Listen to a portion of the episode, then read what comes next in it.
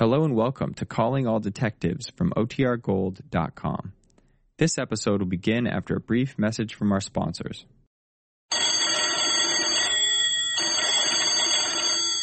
Calling all detectives.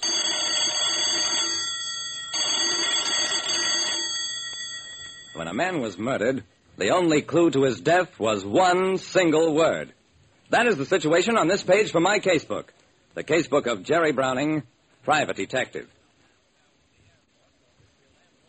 A private detective like me, Jerry Browning, never knows what he'll walk into.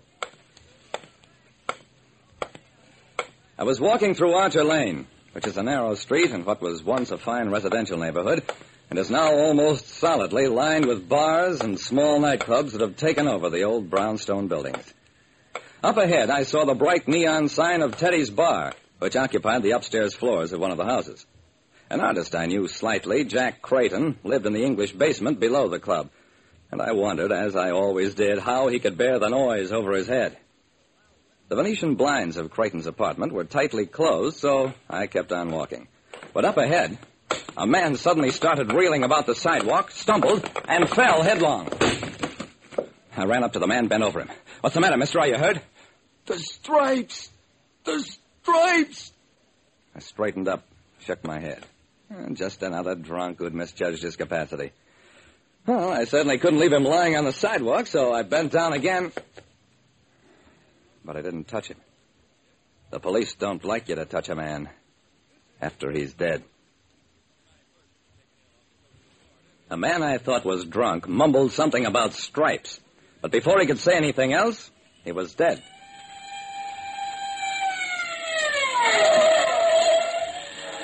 Somebody in the crowd that gathered had phoned the police, and they got there fast. Lieutenant Dawson came over to me after a while. Jerry, this dead man is Richard Boyd, the one they call Dicky Boyd, the Brooklyn Pigeon. I'd heard about Dicky Boyd. Stoolie, small-time racketeer, and general nuisance man. I told Dawson how Boyd had mumbled something about stripes before he died. Dawson shook his head. We'll work on that angle later. Right now, let's get the body out of here.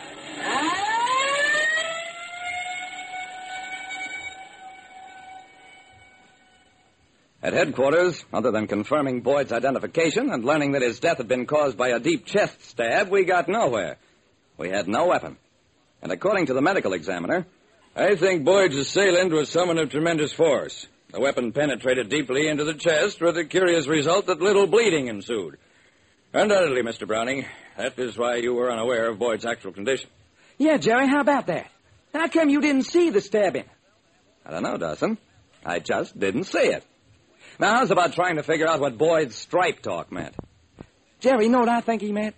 Prison stripes. And I'm going to find out right now.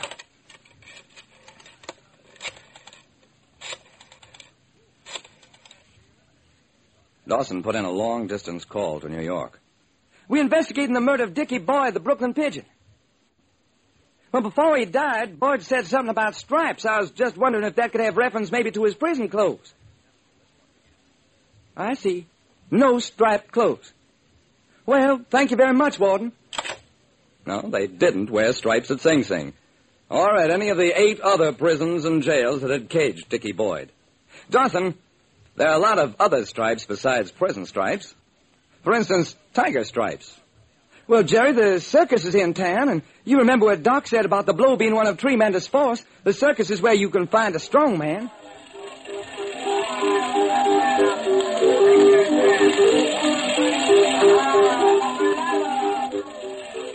We found the strong man talking with the circus manager. Who, me?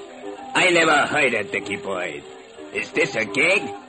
I'll vouch for our strong man, Lieutenant. Sampson hasn't left the grounds all day or any time tonight. And Boyd knew better than to come here.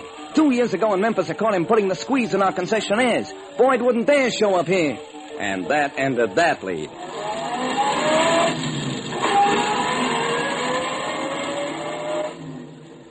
As Dawson and I drove away, Jerry, a circus ain't the only place you can find tigers.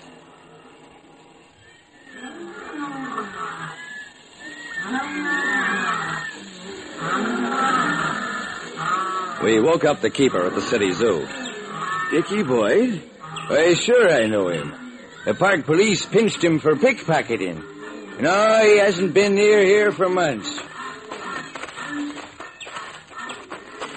As we walked back to the car, Dawson was saluted by a uniformed cop. Jerry, there's other kinds of stripes. Service stripes. Cut it out, Dawson. You're thinking maybe Boyd was in the Army. No soap. He was a convict, remember? And Uncle Sam is awfully particular about the companies he keeps. Think, Dawson, what else do stripes remind you of? Bars. But we already investigated that angle. Prison bars are out. I'm thinking of another kind of bar. Come on.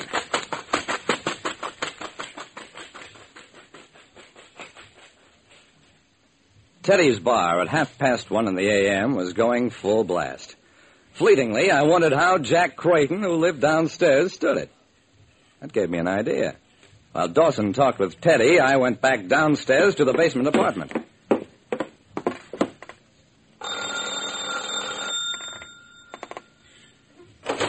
The closely drawn blinds of the basement flat didn't prepare me for the brilliantly lighted interior when Jack Creighton opened the door. Hi, Jack. Say, a man was killed on this street a couple hours ago. Figured you could tell me. Sorry, Mr. Browning, there's nothing I can tell you about the murder. I've been working on a big commercial job and it's rush. Come back tomorrow afternoon, huh? Creighton flashed me an apologetic smile and closed our conversation by closing the door. I stood outside on the sidewalk and waited for Dawson to come out of the bar. After about five minutes, Creighton must have wanted to look see if I'd gone. I saw his blinds open and the light stream out between the slats. And I had it.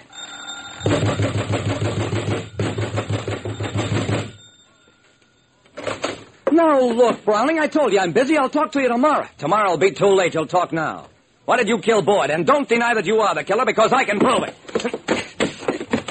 Creighton put up a small-sized fight with the murder weapon, an innocent-looking palette knife. But I got it away from him. And got his confession, too. Boyd was blackmailing me for two years. He found out that when I was art director for an advertising agency, I, I used to get kickbacks from all the outfits we did business with. Just couldn't pay anymore. He threatened to go to every agency in town and keep me from getting commercial work. I had to kill him. It was at this point that Dawson came down from Teddy's bar. Jerry, I've got a new idea. Stars and stripes. Maybe Dicky Boyd was a spy. That'll solve the whole case. Dawson, I've got news for you. The case is solved. Creighton is your murderer, and there are the stripes. I pointed to the big basement window. Dawson, look at those stripes of light that shine between the Venetian blind slats. Those were the stripes Boyd was mumbling about. The last thing he saw, the light blinded him, and he couldn't avoid the palette knife Creighton catapulted at his heart. That's how it was done, all right. The knife attached to a thin, strong line, catapulted through the window and instantly drawn back. The catapult gave the weapon the tremendous force the medical examiner had commented on. Like I said, a man never knows what he's going to walk into. Sudden death, like Boyd, or the death house, like Creighton.